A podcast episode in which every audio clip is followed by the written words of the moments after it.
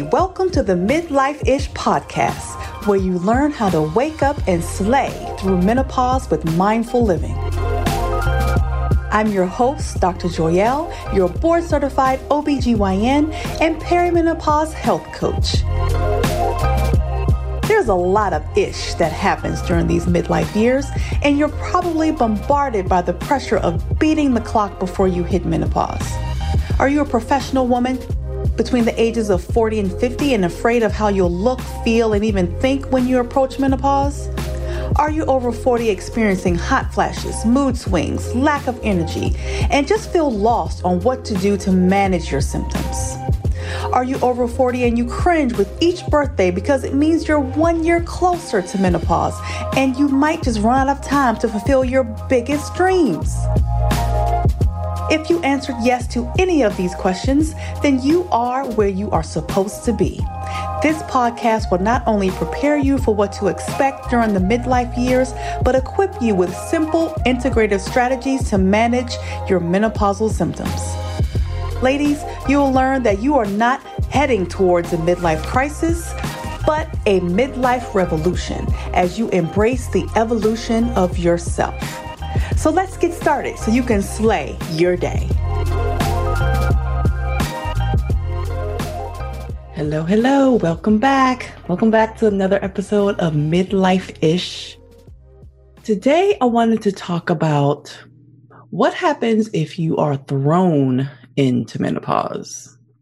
I don't have any reviews today, so please, please, please if you have not already, write a review so more women, more people can see this podcast. So after my last episode on the five stages of grief that women can experience going through perimenopause and menopause, I thought after, I thought about women who are literally thrown into menopause and, and it's not a natural process when I after I recorded that episode um, last week, I thought about someone that was diagnosed with breast cancer in her early 30s. So she underwent chemotherapy and really was struggling with menopausal symptoms of hot flashes, night sweats, mood irritability, decrease in libido, vaginal dryness, like all the things, all the things, but you know, five to 10 times worse. And I wanted to address those women um, who can go through menopause much sooner than they expected. So, of course, they would certainly still undergo the five stages of grief. Um, however, at a much sooner time than someone in their 40s or 50s or late 30s going into their 40s or 50s. So it's essentially instead of natural menopause, which, you know, essentially means you go through menopause at the natural time that you would go through it, which, like I've mentioned before in the um, one of the prior episodes, uh, perimenopause essentially can start as early as 39. Um, the average age is about mid 40s. In actual menopause, the average age is about 51. But if someone is predisposed to induced menopause, those those ages obviously is much sooner in regards to undergoing um, menopause. And induced menopause typically you would skip the whole perimenopausal stage because you're literally thrown into it based on what kind of um, treatment, medical treatment that essentially threw you into menopause. So what's in what is induced menopause? Um, essentially, that means that some type of medical treatment, whether it was surgical removal of your ovaries, chemotherapy, or radiation to the pelvis or radiation damage to the ovaries, those are the main things that can cause someone um, induced menopause. And, you know, we have breast cancer patients, obviously, are one of those people. And they certainly um, need to be aware of these menopausal symptoms that can occur once they undergo treatment. So it's very important to be aware of, of what to expect. Because I think a lot of times, when even with women with natural menopause, if you are not expecting something or you're not aware of the possibility, the experience of the symptoms feels 10 times worse. So I feel that if you are at least aware of possibility of what potentially can happen, you can handle the experience much better. And just to clarify, you know, surgical removal of the ovaries, essentially, um, that's both ovaries. Like, so if you undergo a procedure where you only have one ovary removed, then technically the other ovary takes over and you would not be thrown into menopause because the other ovary will take over and still function um, as normal and still provide the hormones. But when you have both ovaries removed, that is the primary source of your estrogen and your hormones, then that you know definitely can just throw you into menopause and you skip the whole gradual transition of perimenopause because you you know your ovaries are they're gone so they can't provide those hormones that you um, need. And also to clarify, hysterectomy. Now, hysterectomy essentially is the removal of the uterus. So be aware if you undergo a hysterectomy, that does not automatically mean that your ovaries will be removed also. So please, if you have to talk about hysterectomy as a possibility of for treatment um, of something like fibroids and things like that, please clarify with your physician if your ovaries will be removed or is it recommended for your ovaries to be removed because a hysterectomy does not automatically mean that your ovaries are being taken out and you go into menopause. Because of that, I think many women can assume that if they get a hysterectomy, that will throw them into menopause, and that is not the case. Because a hysterectomy is really just the removal of the uterus, and your so your ovaries remain, and then your ovaries um, are still able to provide hormones, you know, because they're left behind. So also clarify that so those women who are who undergo induced menopause for whatever reason, you know, whether it's chemotherapy, treatment after um, breast cancer, or um, radiation treatment um, to the pelvis for like you know either colon cancer or cervical cancer, or you know surgical removal of the ovaries, you know, if it's due to cancer versus an ovarian cyst and there can be a bad infection that will cause removal of the ovaries, typically not both ovaries though. But essentially, if both ovaries are removed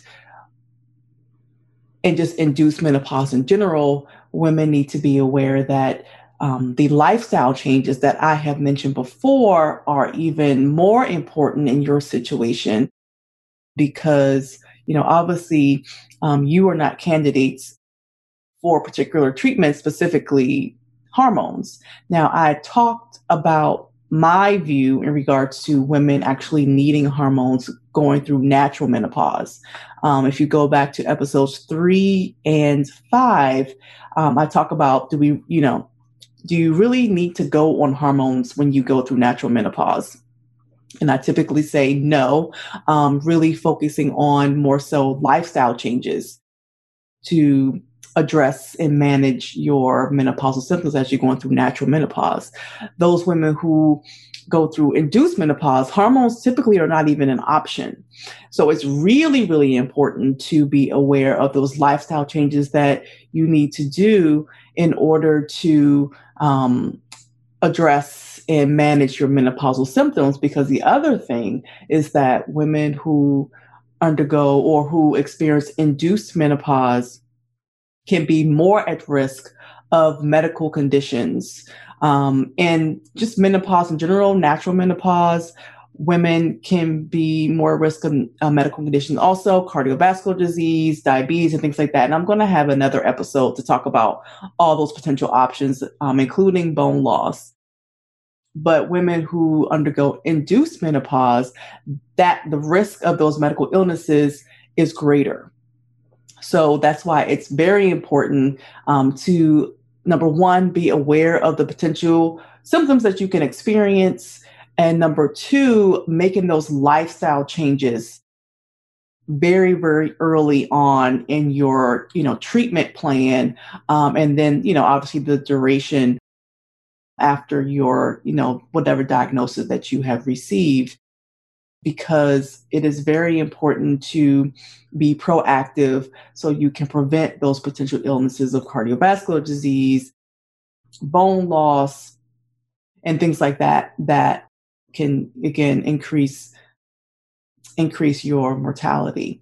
So it's very important to, you know, create healthy habits in regards to what you're eating, being mindful of what you're eating, and then exercise. There's actually research that shows physical activity um, in women who have been diagnosed breast cancer helps with menopausal um, symptoms. So not even, not only only menopausal symptoms, but more so helping with decreasing the risk of medical conditions like cardiovascular disease. Also, a lot of women with induced menopause can have the symptom of brain fog and that, you know, cognitive loss of memory and that type of thing. So those symptoms can also be worse in women who have induced menopause. So physical activity, exercise, that helps with brain health, that helps with heart health. So again, really getting in a routine that um, creates those healthy habits around eating healthy as well as exercising and moving your body is so, so, so important.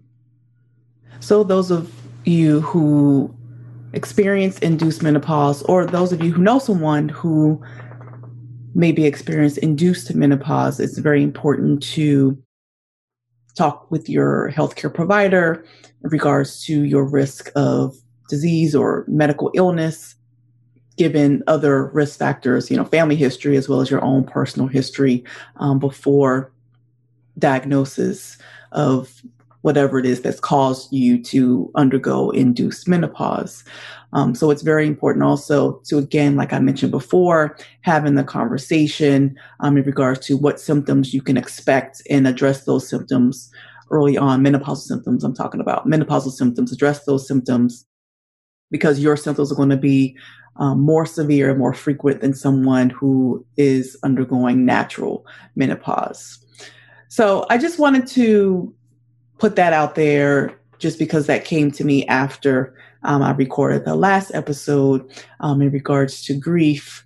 You know, I wanted to talk to those who may be undergoing this grief, unfortunately, sooner than expected, as far as, you know, before before the age of 40 because of um, a diagnosis of you know some type of cancer that is essentially going to affect the functioning um, of their ovaries or some type of surgery that would lead them to undergoing removal of both ovaries.